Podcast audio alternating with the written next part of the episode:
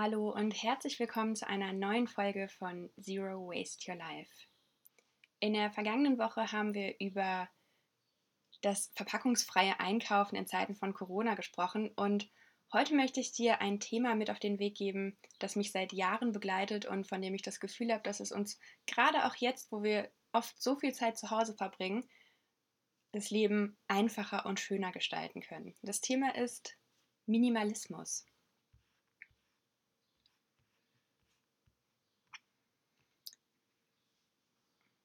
Das Thema ist Minimalismus und ich habe dazu vor einer Weile einen Artikel geschrieben, den ich heute gerne mit dir teilen möchte. Ich sitze im Homeoffice und schaue mich in meiner Wohnung um. Ich glaube, ich habe es geschafft. Mich umgeben ausschließlich Dinge, die mir Freude bereiten, die nützlich sind oder beides. Der Raum wirkt aufgeräumt und hell. Danke Minimalismus. Als ich meinem Kollegen Tobias davon berichte, fragt er mich, was ist Minimalismus überhaupt? Und ich muss für die Antwort zunächst meine Gedanken ordnen. Ich lebe schon so lange nach dieser Philosophie, dass mir spontan die klaren, erklärenden Worte fehlen. Minimalismus ist einer der großen Trends der vergangenen Jahre. Auf Instagram und Pinterest finden wir seitdem Bilder strahlend weißer Wände und Möbel gefüllt mit nur wenigen Einzelteilen. Doch es geht beim minimalistischen Leben um mehr als schicke Wohnungseinrichtung. Minimalismus ist eine Lebenseinstellung. Mein Weg zum Minimalismus wurde durch mehrere Umzüge Auslands mein Weg zum Minimalismus wurde durch mehrere Umzüge und Auslandsreisen angestoßen. Irgendwann fragte ich mich, warum besitze ich den ganzen Plunder eigentlich? Am Ende war er hauptsächlich kistenschwer und teils auch ziemlich verstaubt. Schritt für Schritt trennte ich mich von Büchern, die ich doch nicht mehr aufschlagen würde, kitschigen Urlaubssouvenirs und Stück für Stück auch vom gedanklichen Ballast. Minimalismus-Expertin und Bestseller-Autorin Marie Kondo ist fest von der positiven Wirkung des Minimalismus überzeugt. In ihrem Buch Magic Cleaning, wie richtiges Aufräumen ihr Leben verändert, das habe ich euch ja in einer der früheren Podcast-Episoden schon mal vorgestellt, beschreibt sie, wie das funktioniert. Und zwar mit der eigens von ihr entwickelten KonMari-Methode zum Ausmisten, Aufräumen und Ordnung halten. Marie Kondo und ihre Methode sind mittlerweile weltberühmt. Sie empfiehlt, jeden Gegenstand im Haushalt einzeln in die Hand zu nehmen und sich zu fragen, macht es mich glücklich, wenn ich diesen Gegenstand in der Hand halte? Was glücklich macht, darf bleiben. Alles andere wird aussortiert.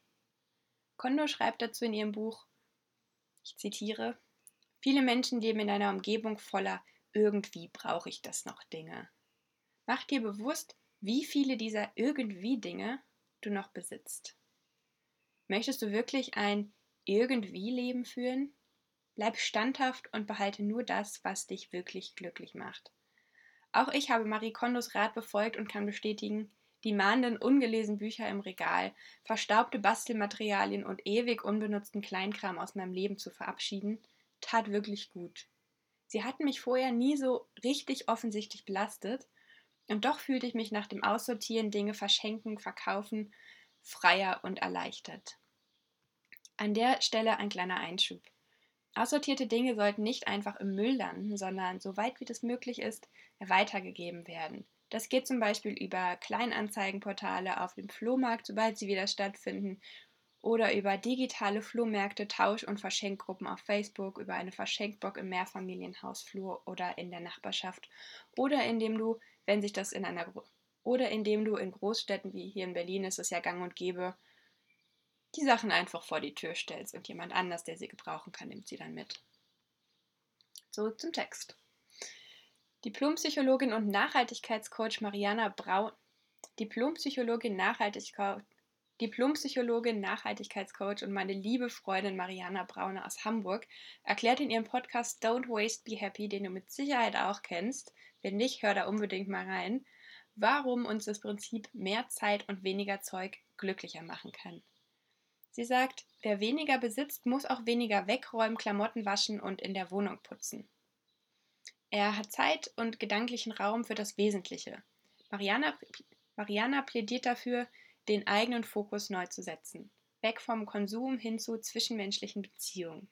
Ihre Leitfrage dazu lautet, woran willst du dich erinnern?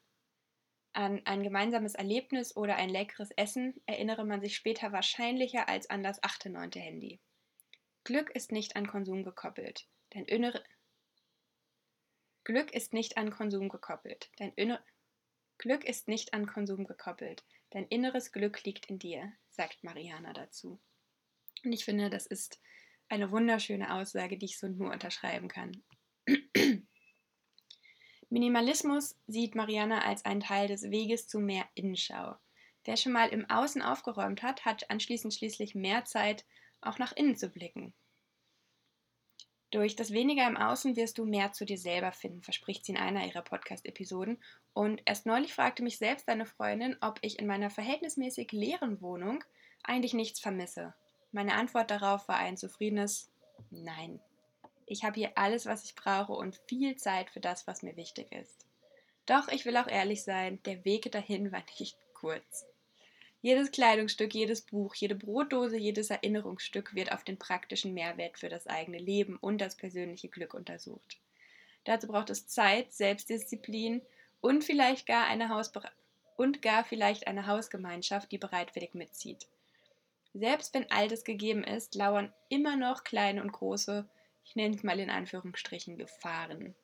Wie gern würde ich die türkisfarbene Jeansjacke in diesem Frühjahr mal wieder tragen?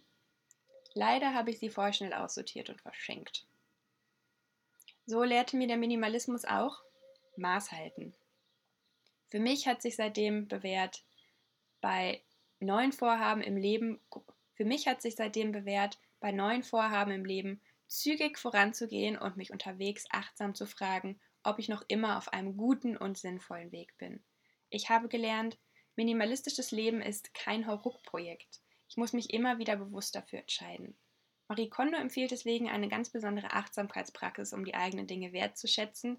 Ich habe sie ausprobiert und I love it. Sie sagt, sie schreibt, wenn du von der Arbeit nach Hause kommst, sag der Kleidung, die du ausziehst und wieder aufhängst, doch mal vielen Dank, dass du mich heute gewärmt hast. Was ungewöhnlich klingt, hat zwei positive Effekte.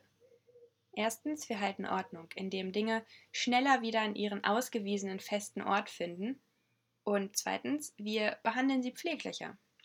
Gut erhaltene Dinge, die uns Freude bereiten, ersetzen wir schließlich seltener mit Neuanschaffungen, denn wir sind ja zufrieden mit dem, was wir haben. Ein minimalistischer Lebensstil trägt so auch zu weniger Konsum bei. Denn wer weniger kauft und besitzt, verbraucht weniger Ressourcen und wer im Innen zufrieden ist, muss nicht durch Impulskäufe im Außen kompensieren. Ein minimalistischer Lebensstil bedeutet nicht zwangsläufig, alle Wände weiß zu streichen und sämtliche Regale leer zu fegen. Vielmehr stellt uns das bewusste Ausmisten und Ordnung halten vor elementare Fragen wie Was ist mir wichtig im Leben? Was brauche ich wirklich und warum besitze ich bestimmte Dinge? Letztlich ist es ein großes Privileg, sich all diese Fragen überhaupt stellen zu können. Minimalistisches Leben erfordert eine bewusste und regelmäßige Entscheidung für bestimmte Werte. Für Zeit statt Zeug, nachhaltig und bewusster statt blinder, für Zeit statt Zeug, für nachhaltigen und bewussten statt blinden Konsum, für Achtsamkeit statt Hass. Minimalismus schenkt uns Zeit für das, was uns am Herzen liegt, für unsere Lieben, für unsere Hobbys und nicht, und nicht zuletzt auch für, die für unsere Lieben, für unsere Hobbys und nicht zuletzt auch für die Begegnung mit uns selbst. Das war's für heute mit der aktuellen Podcast-Episode von Zero Waste Your Life. Ich freue mich, wenn wir uns auf Instagram zu dem Thema weiter austauschen. Ich freue mich, wenn du, ich freue mich immer, wenn du und ihr mir eure Fragen, eure Themen per Direktnachricht oder per E-Mail schickt. Ich nehme die von Herzen gerne auf Instagram und auch in die und auch in Podcast-Episoden auf, wenn es passt. Und bis dahin wünsche ich dir eine fabelhafte Woche. Hab's fein und bleib gesund.